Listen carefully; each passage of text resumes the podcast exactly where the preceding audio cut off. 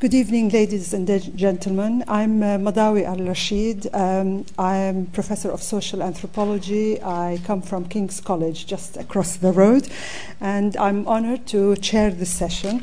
Um, we have we welcome your uh, presence here, and amongst us, Professor Leila Ahmed, um, and. I would like to welcome you to uh, this event organized by the uh, LSE Middle East Center. And uh, the Middle East Center has already established a, very, a series of lively lectures and program at LSE that is open to the public. So uh, the center warmly invites you to attend, and if you want further details, you can access their website on the LSE uh, main uh, page. Um, this uh, lecture by uh, Professor Ahmed will start soon, but let me give you a brief biography of her. I know she doesn't really need any introduction. Uh, Professor Ahmed is uh, the author of uh, a seminal book Women and Gender in Islam, which was published in 1992. And in that book, she really uh, opened the ground for a new approach to understanding gender in Muslim societies. And I remember reading that book in 1992, and uh, her main argument at the time, I remember, was that uh, the veil was pre Islamic, and it was very much determined by class, if, I'm, if, if my memory doesn't fail me. But um, um, we will listen to her new um, um, talk today about a new book. Professor Ahmed was appointed as the first professor of women's uh, studies in religion at Harvard Divinity School and is now the Victor Thomas Professor of Divinity. She is the recipient of many fellowships, among them a National Humanities Center Fellowship, a fellowship at Radcliffe Bunting Institute, the Distinguished Faculty Award of the University of Massachusetts at Amherst, and a fellowship at Cambridge University's Clare Hall. Her new book, uh, A Quiet Revolution The Veil's Resurgence from the Middle East to America, was published this month by Yale University Press and is now on sale. Um, uh, tonight, and uh, Professor Ahmed is happy to sign copies for um, those uh, after the lecture. Um, the event is recorded, and uh, you may want to listen to it again um, on podcast, and um, it will be available online. I'd like to welcome Professor Ahmed uh, and to, to speak to us for uh, 30 to 40 minutes, and the session will be followed by a question and answer session.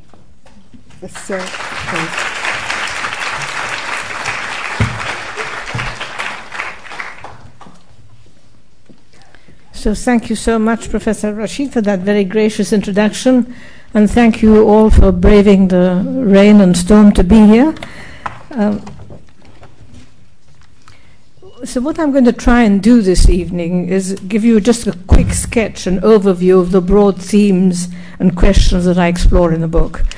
Um, the question with which I began was, in fact, critical to shaping gen- the book's general trajectory. And that question was quite simply why were women wearing the hijab or the headscarf in America? And I sometimes call it the veil, but that's what I mean. I'm talking about the headscarf. By the way, is the sound okay? Can you hear me okay? No. Is it too soft or too loud or what is it? So wave to me. Don't let me talk, ramble on if you can't hear what I'm saying. Do stand up and say something. So it might seem that it's quite a question that naturally occurs to a feminist, particularly someone who's worked for years on women in Islam, as I have. Um, and certainly feminist uh, questions, worries about the veil's meaning, about reinscribing either gender difference and gender hierarchy were among my concerns when I began. Um, but, but that's not the only reason that the veil was intriguing to me. In fact, there were other more compelling reasons um, that, that, and that raised questions essentially by virtue of my own memories, having grown up in Egypt. Uh, and in fact, those memories shape the very specific questions, and therefore they shape the broad trajectory of the book, questions that I was trying to answer. Can you hear me okay now? Okay. Um, so it's important that I give you a sense of what these were, these que- key questions. And I think the quickest way that I can do so is to just read you a couple of pages from the introduction.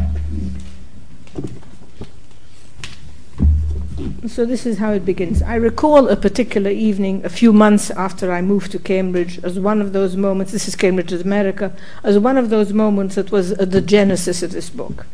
After an early dinner with a friend who was visiting from the Arab world, a well known feminist of Muslim background, whom I will call Aisha, we were taking a leisurely stroll back to her hotel. Rounding a corner, we came to a spontaneous halt at the sight of a crowd gathered on the Cambridge Common, evidently enjoying a private event or gathering. What was arresting was that the women were all in hijab uh, the, the veil, as I said, or head covering. This was in the late 1990s, when the hijab was much less common uh, than it is today in America and I think in Europe too. Seeing a public gathering of 40 or 50 people, among whom all the women were in hijab, was still exceedingly rare. In fact, this may have been the very first time I'd seen such a gathering in Cambridge. To them, said Aisha as we stood observing the scene, we are the enemy. That's how they see us. All of us. People like us, feminists, progressives. That's just how it is. She spoke ruminatively, at once uh, uh, uh, as if resuming a conversation which, in fact, in a way she was. I understood at once, of course, whom she meant by them Muslims who wore or required the wearing of hijab. We can't ignore that, she continued or simply pretend it isn't so. And anyway, they are our enemies. They threaten us, ban our books, or try to oppose everything we stand for. That's just how it is. It was one of those lovely long summer evenings, the perfect sliver of a moon in the deep sky. The Islamic calendar being a lunar one, I wondered for a moment whether the group had gathered in connection with a significant Muslim feast but I, do, I couldn't think of anything, nor could Aisha. In the Muslim majority countries in which we had both grown up, one didn't have to make a special effort to know where we were exactly in the Islamic calendar, since its significant dates and feast days were ordinarily marked and celebrated by the broader society. But here we lived our lives by other times and other calendars, and special dates and feasts typically slipped by unremarked and unremembered even discovering when Ramadan was in those pre internet days required special effort and research. Today, astonishingly to some of us, the Empire State Building in New York is lit green to mark Ramadan. And now, said Aisha, we, as we resumed our walk, the twilight closing in, our own friends defend them. And what's worse, she went on, as we were saying, they're right to do so. That's what they have to do in this country defend minorities, defend people's right to be different. That's why we love their societies. That's why we want to be like them. So I'm going to skip a couple of paragraphs and read a couple more then. So many Americans and Europeans in the 1990s and today assume that some Muslim women wear hijab simply because they are observant Muslims. Wearing hijab, they assume, is just what devout, um, observant Muslims do. But for Aisha and myself, the hijab, the hijab's presence n- meant not just piety, for we both knew many women in our home societies who were deeply devout yet never wore hijab. Rather, to us it plainly signaled the presence of Islamism, a particular and very political form of Islam that had been gaining ground in Muslim societies since the Islamic resurgence of the 1970s, a resurgence significantly fueled by the activities of the Muslim Brotherhood. Thus, for us, the hijab had meanings that it did not have for most Americans, and even perhaps for many among the younger generations of Muslims in our home societies, essentially because of the history we had ourselves wit- witnessed and lived. This was history that we knew viscerally, in our memory and in the pulse of our being. For myself, for example, having grown up in Cairo in the 1940s, the hijab that I was seeing now in America, in its looks and style, powerfully evoked the hijab I recall seeing in childhood worn by the women of the Muslim Brotherhood and only by the women of the Muslim Brotherhood. It was a different kind of hijab from the traditional sources that one might occasionally see in those days, in the 50s and 60s, in the streets of Cairo. So.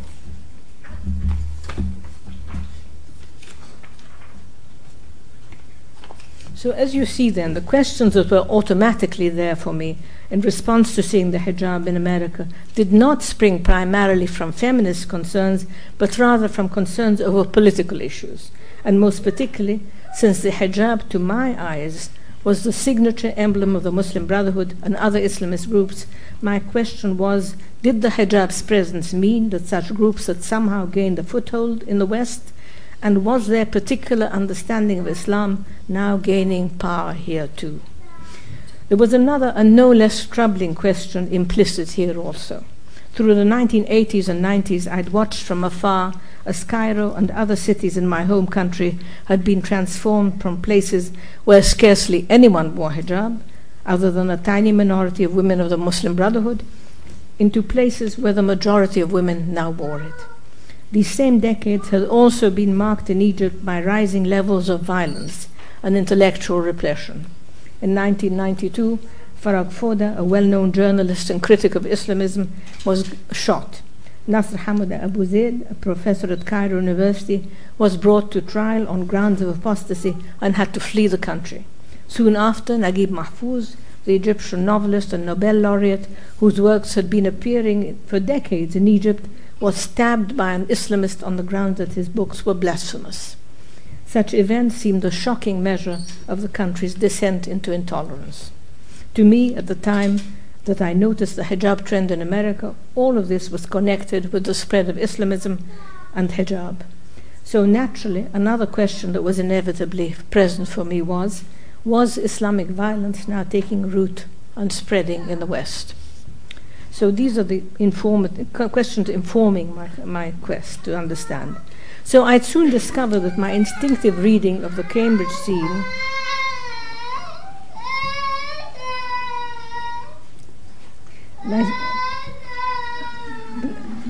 that my instinctive reading of the Cambridge scene had in fact been correct in some ways what I was witnessing emerge in America was, in fact, a, on a direct continuum of the Islamist movement that emer- had emerged in Egypt and elsewhere. The Brotherhood and other such organizations had, in fact, played a key role in founding many of America's most prominent Muslim institutions, and Islamism was gaining ground there. While most immigrants were not Islamists, those who were quickly set about founding mosques and other institutions.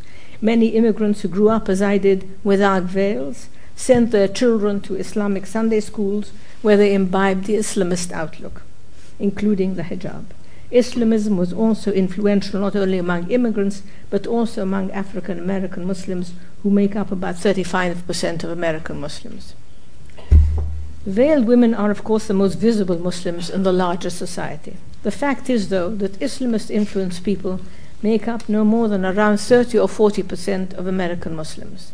This is also roughly the percentage of women who veil as opposed to those who do not. This means obviously that the majority of Muslim Americans um, uh, do not wear the veil, whether because they are secular or because they see it, as I did, as an emblem not of Islam but of Islamism. My initial findings as to the importance of Islamists in founding the major Islamic American uh, organizations in themselves opened up a host of new questions in relation now to two different but intertwined spheres of investigation. The first of these was in relation to the Middle East and specifically Egypt, which, home of the Muslim Brotherhood, had been the cradle, as it were, of the Islamic resurgence. To understand what was happening in America, I obviously needed to understand what exactly it was, in fact, that had spread from the Middle East to America. And clearly, too, it was going to be essential to understand what these movements, the Brotherhood, the resurgence, meant in relation to women specifically. How did Islamist le- the Islamist leadership think about women, and what was the nature of women involvement in these movements?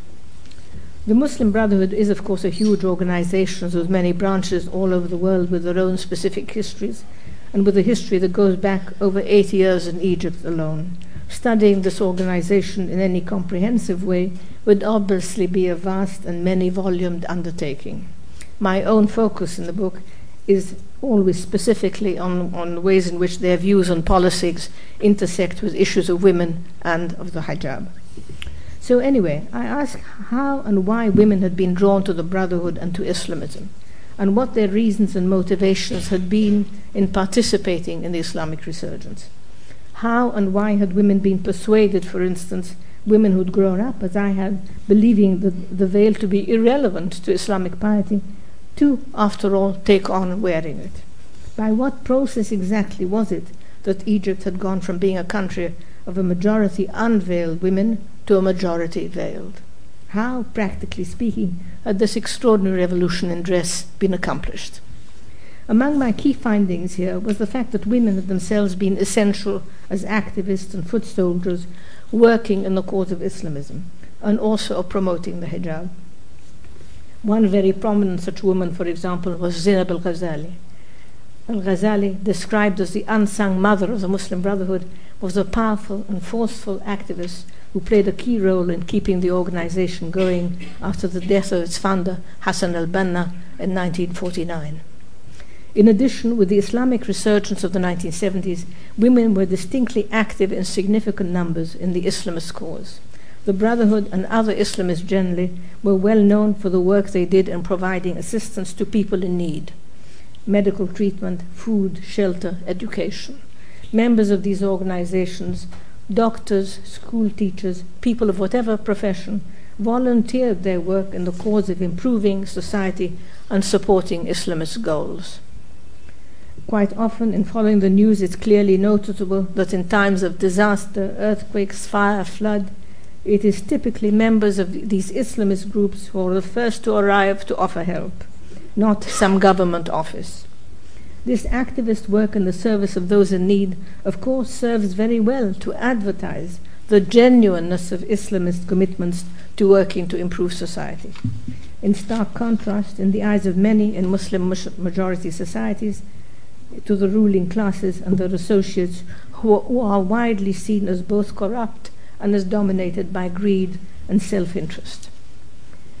These Islamist ideas and the accompanying activism attracted many people to their cause, women as well as men, and women as well as men have, have, have now participated in this work, donating their services to the need, needy to improve the society as well as to serve the cause of Islamism the cause, that is, of this politically engaged and activist form of Islam.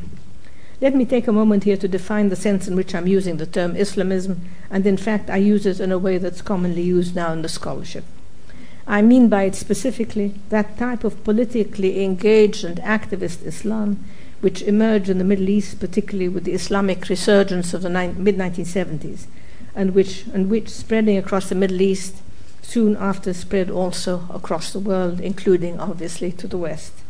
This resurgence itself, I should note, is often referred to in Arabic as a Sahwa al Islamiyya, the Islamic awakening, or simply as a Sahwa, the awakening. According to the experts, couple, at least one of whom is sitting in this audience, uh, who study militant Islamic extremism, extremists make up no more than about 2% of the broad band of activists, politically engaged form of Islam which we today call Islamism. The mainstream majority is overwhelmingly made up of participants who are committed to advancing their cause non violently. They're committed, that is, to working to bring about greater social justice in society as they understand this, and also to bring about the increasing Islamization of society, goals that mainstream Islamists are dedicating to realizing through peaceful, gradualist means, and not, distinctly not those of violence including with, included within this mainstream branch is the mainstream branch of the Muslim Brotherhood in Egypt, which the students of this organization have noted renounced violence in the 1970s and so far has abided by that position. So, in any case, understanding what Islamism means for women in the Egyptian context. Sorry. Okay in, in the Egyptian context and how veiling spread represents one set of questions that I explore. Among other things, I learned that there were many ways in which adopting the hijab was sometimes positively advantageous to women in the Egyptian context. joining Islamist groups and changing dress, for example, sometimes empowered women in relation to their parents. It also expanded job and marriage opportunities through expanding women's social networks. In addition, since the veil advertised women's commitment to conservative social, sexual morals, wearing it paradoxically increased women's ability to, to move freely in public space, allowing them, for example, to take jobs in offices shared with men, situations that would otherwise be socially compromising.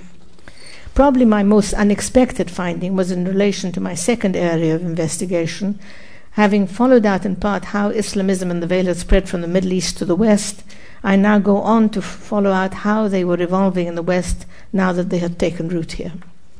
My assumption about the veil's patriarchal meanings began to unravel with the very first interviews I conducted with young women who wore it. One explained to me that she didn't believe that the hijab was religiously required and that she wore it as a way of raising people's consciousness about the sexist messages about, of our society about women's bodies and dress, such as the pressures to unhealthy thinness, for example. This idea vividly reminded me of the feminist so called bra burning days in America when some women refused even to shave their legs, among other things, in protest against sexist dress. Another young woman said that she wore hijab for the same reason that one of her Jewish friends wore a yarmulke this was religiously required dress that made visible the presence of a religious minority who were entitled, like all citizens, to justice and equality. For many others, wearing hijab was a way of affirming pride in Muslim identity in the face of prejudice and a way of rejecting negative stereotypes, like the afros that flourished in the 1960s among African Americans. My interviewees, as well as most of the other women whose words I studied, uh, I studied were American born Muslims or had come to America as children. Some were American by long heritage, um, African Americans, for example. Others were the children of the wave of Muslims who arrived in America in the early 1960s as immigrants or students, among them, most famously, of course, Barack Hussein Obama's father. They are mostly young in the 30s, 20s and 30s, with new generations coming up behind them. Raised in the Islamist activist tradition of commitment to social service and at the same time shaped and schooled by American institutions, these new generations commonly experience their dual heritage as intrinsically and indivisibly part of who they are. Many also find the, the two heritages to be ethically mutually reinforcing. As a, graduate, as a graduating Harvard student, Zayed Yasin put it in a speech a few years ago, both the Quran and the American Constitution commanded him, quote, to stand up for the protection of life and liberty, to serve the poor and the weak, to celebrate the diversity of humankind. The ways in which both Islamist and American ideals, including American ideals of gender justice, seamlessly interweave in the lives of many of these young, younger generation is present in both sexes, but with regard to gender, it is significantly more pronounced among women. For this has been a truly remarkable decade as regards women's activism. perhaps the post 9 11 atmosphere in the West, which led to intense scrutiny and criticism of, Islam, including with regard to women, spurred Muslim Americans into this corrective activism. At any rate, in this first decade of the 21st century, women have taken on positions of leadership in major Muslim organizations. Uh, Ingrid Mattson, for example, was twice elected president of the Islamic Society of North America, or ISNA, which is the largest society and most influential in North America.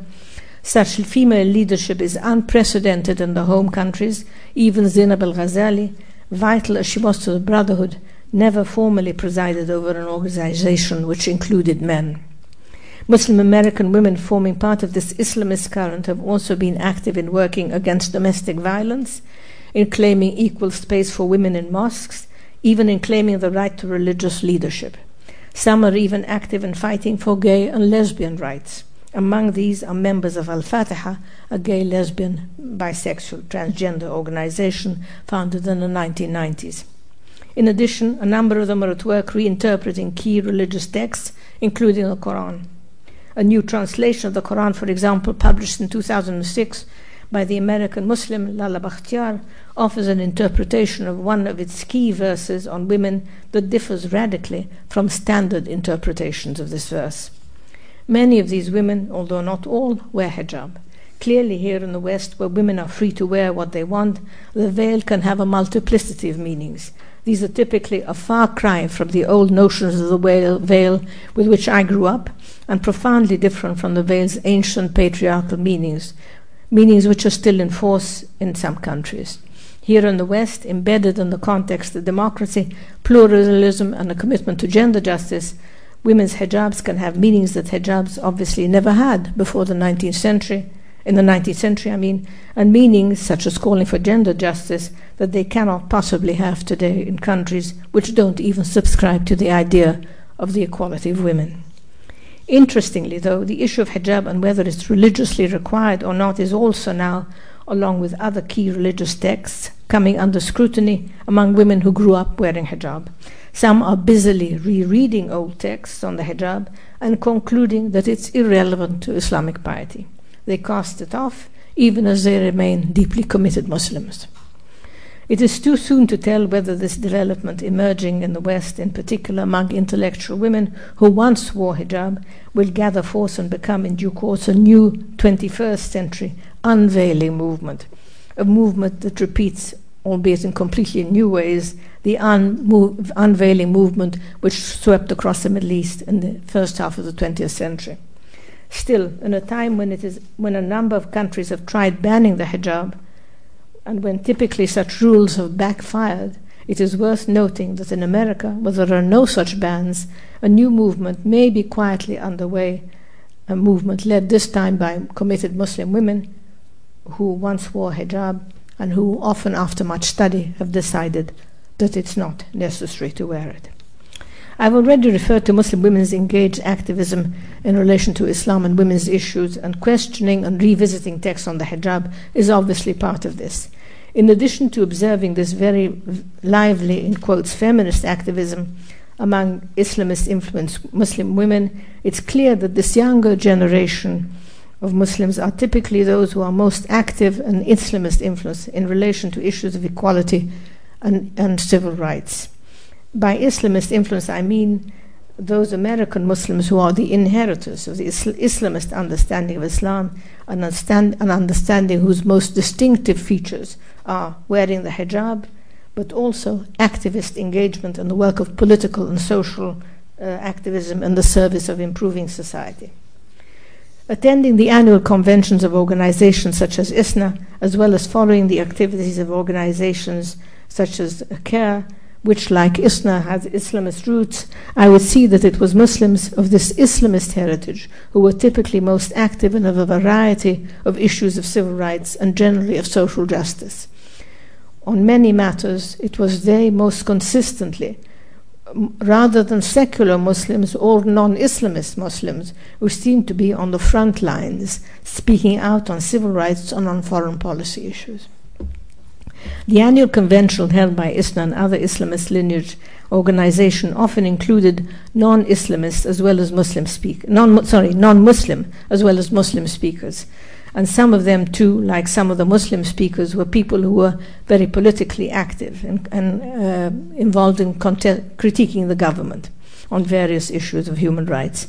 Consequently, the speakers I heard at ISNA conventions included, among others, Quakers against torture, prominent rabbis, among them Arthur Waskow and Eric Yoffie, who spoke out against Islamophobia, and well known members of the American Democratic Party. Among the latter, for example, was Howard Dean, former chair of the Democratic Party, and Jesse Jackson.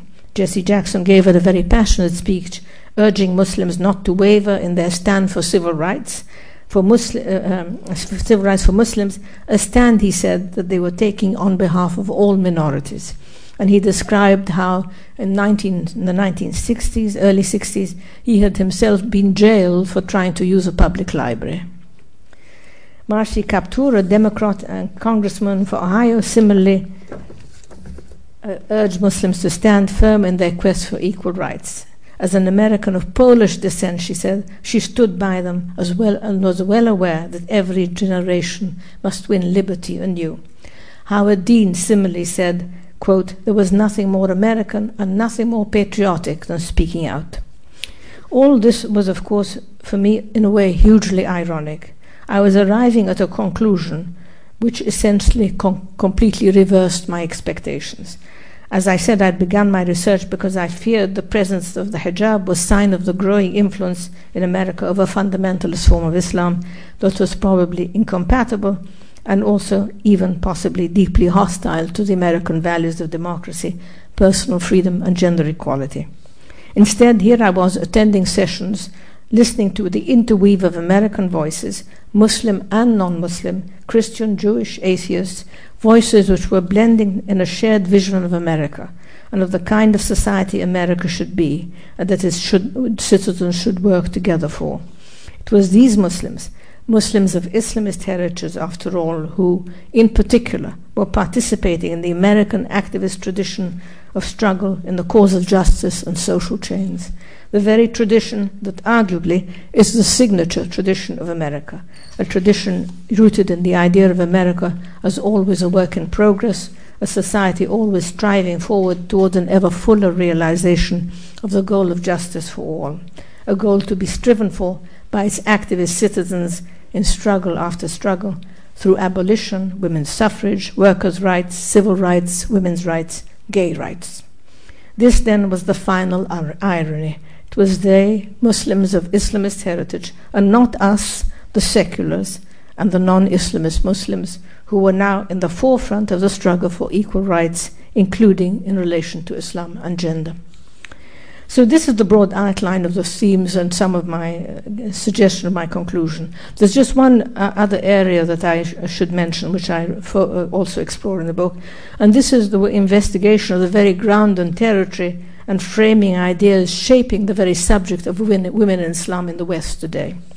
As I mentioned earlier, Muslim Americans had quite possibly been spurred into activism on women's issues as a result, in part, of the intense scrutiny and criticism of Islam in the post 9 11 era, including in relation to women's issues. And it's certainly the case that today, and since 9 11, the subject of women in Islam, which is always also implicitly the subject of the oppression of women in Islam, has taken on extraordinary prominence in the West. It's a subject that often now figures in the media and in political discourse, particularly on the right. I explore this territory and the new, or rather resuscitated, political uses of the subject of women Islam in the West in a chapter I call After 9 11 The Veil, the Burqa, and the Clamor of War. This last decade has been, obviously, a tremendously eventful and turbulent decade. A decade inaugurated by an act of violence committed in the name of Islam against America, followed by wars in Afghanistan and Iraq, two Muslim majority countries, accompanied by stressful conditions on the home front also in relation to Muslims, whether in the US or Europe. These are clearly unprecedented times in modern history as regards relations between Islam and the West, times when, as the rhetoric of Bernard Lewis and his disciple Samuel Huntington would have it, a clash of civilizations seems to be altogether too real and evident. So I follow out in this chapter both actual events and the dominant rhetoric in relation to Islam and specifically Muslim women, tracing, for example, the impact of rising levels of Islamophobia on women's lives in America, alongside the re emergence of the rhetoric of the oppression of women in Islam and the distinctly political uses that such rhetoric, rhetoric is being put to. It was, in fact, in the immediate aftermath of 9 11 that the theme of women in Islam first erupted into public political discourse, and it was introduced as a subject of political weight at the very highest levels of government. On November 17, 2001, First Lady Laura Bush gave a radio address in which she spoke of women's oppression in Afghanistan as a matter of national import. Quote, civilized people throughout the world, she said, are speaking out in horror not only because our hearts break for the women and children of Afghanistan, but also because in Afghanistan we see the worlds the terrorists would like to impose on the rest of us. The fight against terrorism is also a fight for the rights and dignity of women. Two days later, Cherie Blair wife, of course, of British Prime Minister Tony Blair, issued a similar statement. Taking their cue from the First Ladies, the media now portray the war in Afghanistan as a righteous war by virtue of our concern to save the women. As the British journalist Polly Toynbee put it, the burqa became the battle flag and shorthand moral justification for the war in Afghanistan. Through those months, the media filled with images of burqas embedded in narratives that were loaded with the notion of Islam's purportedly ageless and unchanging oppression of women. Of course, invoking the theme of the oppression of women in the name of civilization is an old ploy used many times in the past by European imperial powers. This was rhetoric that was often invoked with regard to women in whatever regions their empires took them to, to justify war and domination. It was with respect to precisely this rhetoric that Gayatri Spivak, back in the 1980s, coined the now famous phrase of white men saving brown women from brown men. astoundingly, to those of us familiar with this history, here it was again, this old ploy, resuscitated, dusted off, and being replayed now all over again. And even more astonishingly, indeed shockingly, it was apparently working. It was entirely commonplace to hear now that we were in Afghanistan, in Afghanistan to save the women from the atrocities of the Taliban, atrocities somehow understood to be to, to be implicitly those essentially of Islam. For the subject of women in Islam, in the way it is typically figures today in our media, is almost always implicitly about the oppression of women in Islam and the theme of the oppression of women in Islam, in turn, is almost always to code for contempt for Islam, and in particular for the men of Islam. And consequently, the subject is code altogether then for the and justification for policies, policies targeting Muslims and even for wars in Muslim majority countries. As I examine the interweave of actual events affecting Muslim women in the West alongside the rhetoric on the subject of women, Muslim women, I reflect also on a number of books which have appeared in these years by women of Muslim background, books which in many ways essentially confirm the general thesis of Islam's purportedly unique and appalling oppression of women. A number of such works became bestsellers, and at the same time they provoked fierce criticism from academics uh, people who criticized them in particular on the grounds that, under the guise of eliciting sympathy for Muslim women, they in fact mobilized feelings of hostility towards Islam and Muslim men, feelings then which, which as it were, manufactured consent in support of wars in Muslim majority countries or of policies, policies targeting Muslims on the home front. As such, as such scholars pointed out, it was a remarkable and arresting fact that books by Muslim women recounting their personal oppression under Islam were soaring in popularity in the very period when wars we were pursuing in Iraq and Afghanistan were in fact co- cost- costing mostly Muslim women and their children their survival and their very lives. Remarkably, as such critics pointed out, in the period in which the general public was apparently deeply empathizing, judging by the best selling books, with Muslim women oppressed by Islam, they were simultaneously, apparently also, not hugely perturbed or, or outraged at the reality of the destruction of women's lives and children's lives in, the, in our pursuit of war. So, my general conclusion then on this topic of women in Islam and specifically of the oppression of women in Islam is that it is essentially a relic, the very subject is a relic of imperial times it's a rhetorical device which we inherited from empire and which it is time we cast aside. It would surely be absurd and, in fact, inconceivable that anyone would consider it reasonable today to write or speak about the oppression of women in Christianity, by which they sweepingly meant whatever injustices and oppressions were suffered by uh, Christian women were suffering in, say, Nigeria, India, Argentina, Russia, and Italy. Yet this is routinely how the oppression of women in Islam is commonly evoked today in popular discourse. Whereas, in fact, injustices and oppressions Muslim women suffer vary enormously depending on where they happen to live. The injustice and oppression experienced by Muslim women living in Saudi Arabia, Iran, Indonesia, Turkey, France, and Germany vary enormously, and it would be nearly meaningless to lump them together and discuss them as all part of some continuous Islamic injustice. In saying that it's time we set aside that old imperial rhetorical device about the oppression of women in Islam, I'm by no means arguing. I should make clear that I believe that particular interpretations of Islam do not include numerous beliefs, attitudes, and laws that are indeed appallingly unjust to women. On the contrary, I believe that there are too many examples of precisely such practices, customs, and laws enacted in the name of Islam that are entirely intolerable in their views and treatment of women. But the way forward in this domain is not, I think, through wholesale dismissal and denigration of everything Islamic, but rather through directly confronting, challenging, and addressing each custom, law, practice one by one, piece by piece, wherever it is occurring.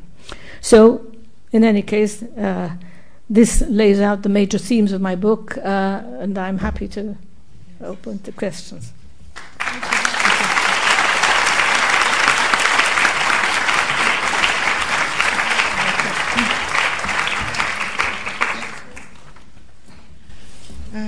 Thank you, Professor Ahmed, for a thought provoking uh, lecture, uh, a dense summary that would make uh, quite a lot of us rethink many assumptions. And I'm, I'm sure uh, the veil is just one item, really, in, in a series of historical, social, political contexts.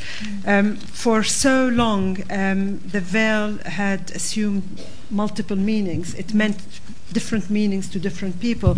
But I think what we struggle with as social scientists since the Enlightenment, I think, is to take religion and piety as an independent variable. We always try to assume that there is another motivation behind being religious. And I think there is a new generation of uh, scholars now who are reconsidering that paradigm and taking religion seriously as an indep- independent variable that may actually explain people's behavior. But at the same time, when we're talking about Islam and women, as you said, there is that package, that imperial history that uh, also mirrors some of the uh, uh, current events that are taking place across the globe. Um, in a way, uh, I think we, we have to always remember the, that the body is the first symbol. You work on your body to give meaning, as Mary Douglas said. Mm. And we live in, in a world where the body assumes multiple meanings, and there's mm. quite a lot of consumption industry around the body. And the veil may not be entirely understood as simply a reflection of activism. It can actually be also a reflection of being part of a consumer culture where the body is fetishized. Yes. Uh, so I will stop here and allow the audience to ask questions. I propose that we group the questions uh, into three, um, and please uh, wait until the microphone arrives at your end and uh, introduce yourself, um, your name and affiliation. And please try to be brief because I'm sure there are lots of questions, and I can see how the audience is eager to ask these questions. Uh, let's start with the back. Yes, please. Uh, do I need to stand up? Or? Do I need to stand up? Uh, yeah, yes, sure. we've got to coordinate because we've got quite a lot of people uh, okay. upstairs as well. Okay. So please Oops. be brief and um, introduce yourself. Yeah. Um, so my name's Anita Nair. I blog on things around gender and Islam. Um, and have worked in a government capacity around Muslim women. Um, I guess my interest is uh, from you. I'd like to know your thoughts around how we approach scholarship on the veil in contemporary society between the West Speak and the louder, please. Sorry, yeah. um, I'd be quite interested in your thoughts on how we access scholarship on the veil in the West and the Middle East. So, the, how you see the sort of way we, we politically and intellectually uh, between the two regions approach um, um, scholarship, which is obviously historically very complex around the veil. Um, so it's quite an open question. Okay. Yes, we take another question uh, in the front, and then we move up. Thank you. Mm, name is Eric Chavez. Chavez from Imperial College. Where, where are you? Where are we? I can't see. Yeah, uh, is that okay? Here. Imperial College. Yeah. Um, Chavez. Yeah. Not from Venezuela, Mexico. um, you, uh, France. France is the the the, the country of religion wars, and France is probably the country that is most uh, outspoken about imposing secular laws. Now, another thing about France uh, compared to England or US, France has six and a half percent of the marriages that are inter uh, religious and North African with uh, roots French, whereas in the UK it is two percent. Um, now, different numbers. Uh, I'll be fast. Sorry. Um, aren't you afraid that by using religion as a vehicle to promote social rights, uh, you might promote diversity, religious diversity, but this could impinge on uh, individual rights? Okay. Uh, another question from the upper floor. Uh, yes, please. Um, hi, my name is Ella Fitzsimmons. I'm a PhD student at where, King's? College. I'm up here. Hi. um, I had two questions actually for Professor Ahmed. The first was Do you think we can talk about the term or use the term Islamophobia? Um, do you think that's a useful term um, to describe the reactions uh, given to Muslims in the West um, post 9 11 and or before that? And two, um, you know, what my research is about is a lot um, about comparing Jewish women's firmware and Muslim women's um, religious clothing. And I was wondering if you have any ideas or speculations why Muslim and Jewish women who both don religious clothing um, are um, perceived so differently in the West. Thank you. Wonderful question. Well, you know, all your questions are one. The trouble is, maybe I'm not sure that I will remember all the questions. I've tried to jot them. Okay, so you can help remind me. But the, I think the whole issue of religious clothing is a subject that needs to be studied because it's, it's not only Jews and Muslims, you know, Christians also. And in France, they've been discriminated against. Nuns have been hugely discriminated against. So, you know, I think uh, the, the question of what, what clothing means and what religious clothing means. I mean, uh, you know, when this burqa ban happened in France, uh, I have the I have a good friend uh, who used to be a nun, and she told me she described to me how when they were uh, when she was a nun and when they took uh, uh, communion, they were instructed by their superiors to pull the, their veils forward because it enhanced the sense of spirituality. And I've heard Muslim women give that account of why they want to wear a burqa. So I think the whole connection of clothing and spirituality, but clothing across religions. Uh, and actually across secular people because they wear clothes for their reasons too. So it's, it's I mean, the assumption is that those of us who are conforming to Western normality uh, are perfectly okay, and the rest have to explain their dress. And I think that's actually completely fallacious. Uh, and that's one of the things that I learned in the course of. It's absurd to go around asking women why they wear hijab. I might as well ask people why do you wear jeans? You know what's a, what's the relevance of that? So I think all of this needs to be opened up. The second question was about France. Uh, I think uh, yes. we're going backward. um, yes. France um, and uh, using religion to gain rights uh, may backfire. Uh, it would lead to diversity or also to conservatism or something like this. Is that uh, right, Shafez? or yes. So, well, I think you're actually right. I mean, so what I'm describing about people using religion, it isn't that I recommend that people do this. It, it is. It is. It's what's happening. It's what happened, and it in fact happened not only in Western societies. I mean, the example I followed out in particular was Egypt, in Muslim majority society, in, in Turkey too. Those who wear hijab were a minority, started out as a minority, as a protest in part against the, the habits and, and, and the prejudice of the, of the uh, secular dominant classes. So, uh, so I think it's a it, it started as a strategy by which a minority made known their dissent. I, I don't rec- necessarily recommend it. I think you're right. There are dangers about losing individual rights.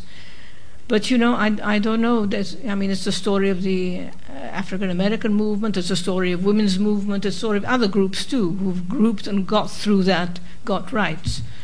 Um, so, I think you're uh, you're right, but it has all these other complexities. Uh, the first question was on uh, scholarship and how we study these Yeah. phenomena. I think You know, very it's a very interesting question. Again, now, I mean, so what are the two ways of studying the hijab? I mean, as far as I'm aware of, when you say the Middle Eastern way, it's really a religious. It's a way which is seeking to affirm on the whole Isla- uh, the hijab, or else it's a it's a form of Western a- academ- academic work. I mean, I can think of a couple of studies of the hijab which were done in the spirit of Western academic work, and no, and many many books written by uh, Islamically committed people which affirm the hijab. So I don't know what. So what what other scholarship is there that one could ask about? Yeah. we take more questions. Yes, please. Uh, yeah, here, microphone.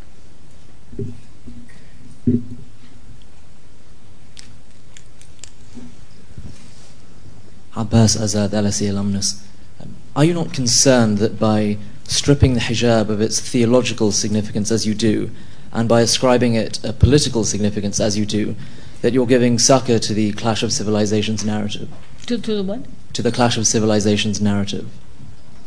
Okay. Um, take another question from the gentleman on the left. Hi, uh, my name is Ben. I, I did a master's degree at Harvard in Middle Eastern Studies.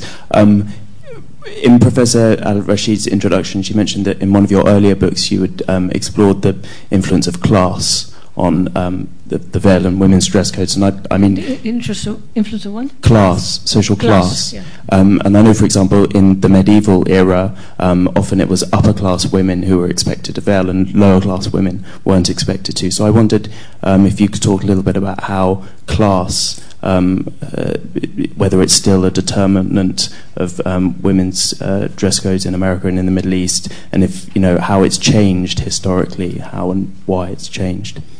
Okay, thank you. Got a question in the front.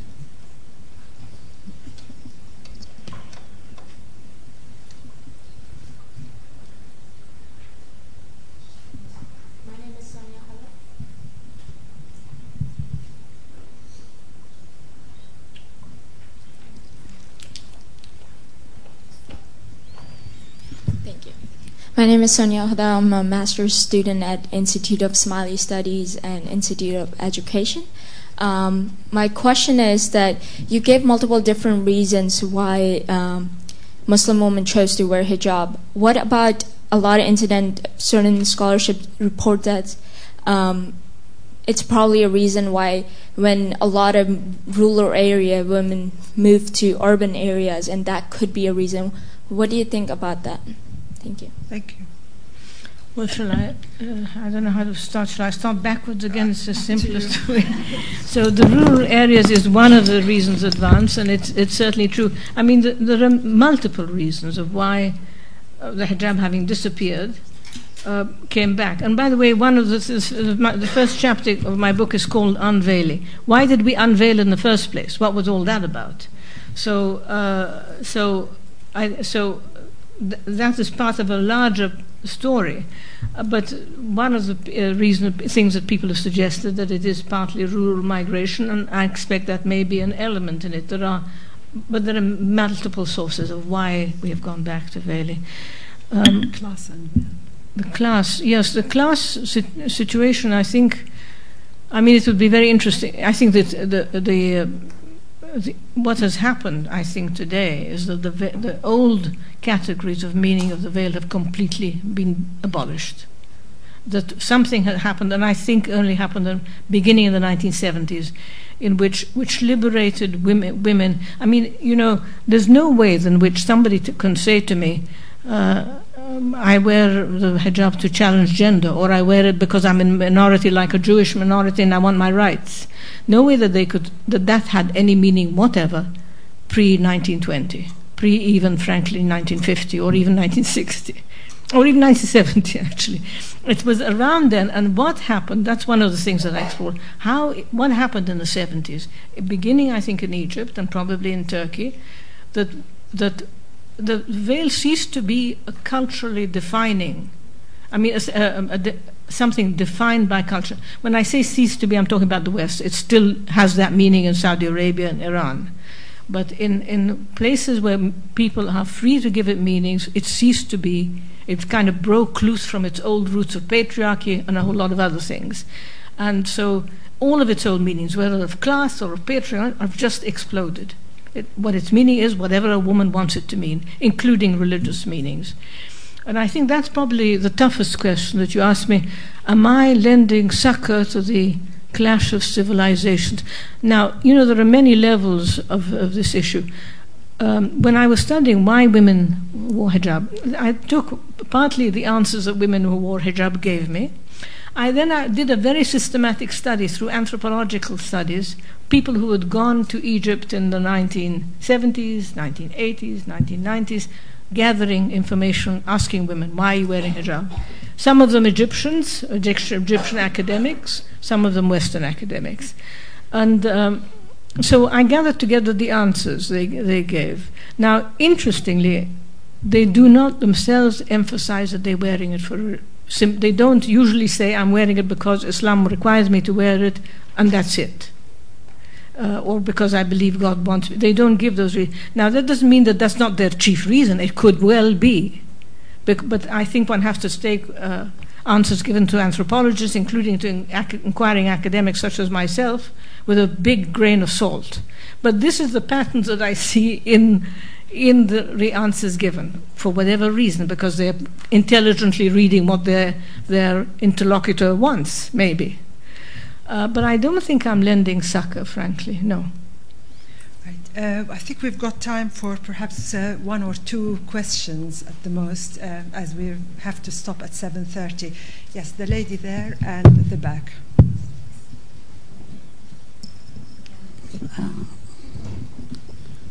Yeah, uh, good evening, everybody. I'm really happy to attend this uh, lecture and because I consider myself uh, uh, one old friend to Leila and to Madawi. Uh, I am Fawzia Abu Khalid from Saudi Arabia, professor at King Saud University, professor of political sociology, uh, feminism, and women. And uh, there is a point that I, I would like to bring up um, uh, related to hijab and the difference between veil and hijab because in Saudi Arabia, for example, I think uh, uh, wearing a hijab and not veiling, it's a, a liberal position because it, uh, uh because there most people are most women are required to uh, to to to cover their face and to cover their bodies.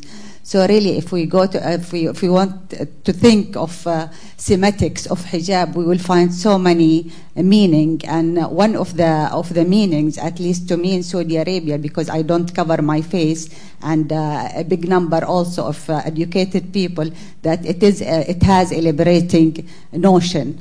So I would like uh, to, to bring up this point. Plus, I, I completely agree that, uh, you know, concentrating on uh, veiling and unveiling, especially in the West, I think it's really diverting our attention from the, uh, the massacre that people are, uh, are going and the, and the misery people are going uh, as a result of, of the American war, whether in Afghanistan or uh, or in Iraq or in other places. So uh, it's it's really important that you know we we reread uh, uh these notions and the meaning and what does it mean to be. Uh, to be veil or unveil, and what does it mean to be Muslim and, and non-Muslim? And I think uh, the the recent revolutions, the what we call this the, uh, the spring of, uh, of, of Arabs at this moment shows us that you know there is nothing really threatening about uh, the Middle East and the Arab uh, uh, youth and because most of these uh, revolutions are really calling for human rights, for civil rights, for equality for all these. Uh, one, one, more question. Yeah, just, uh, sorry, okay. We, we really okay. Just, I just I want to bring the attention that yeah. we, we're, we, we, we're, we're witnessing new trends that it's trying to to grow out of the uh, of the stereotype that the West is putting the youth and the people in. Thank you very much. Thank you, Dr. Fawzia. We have one question, but very briefly, please.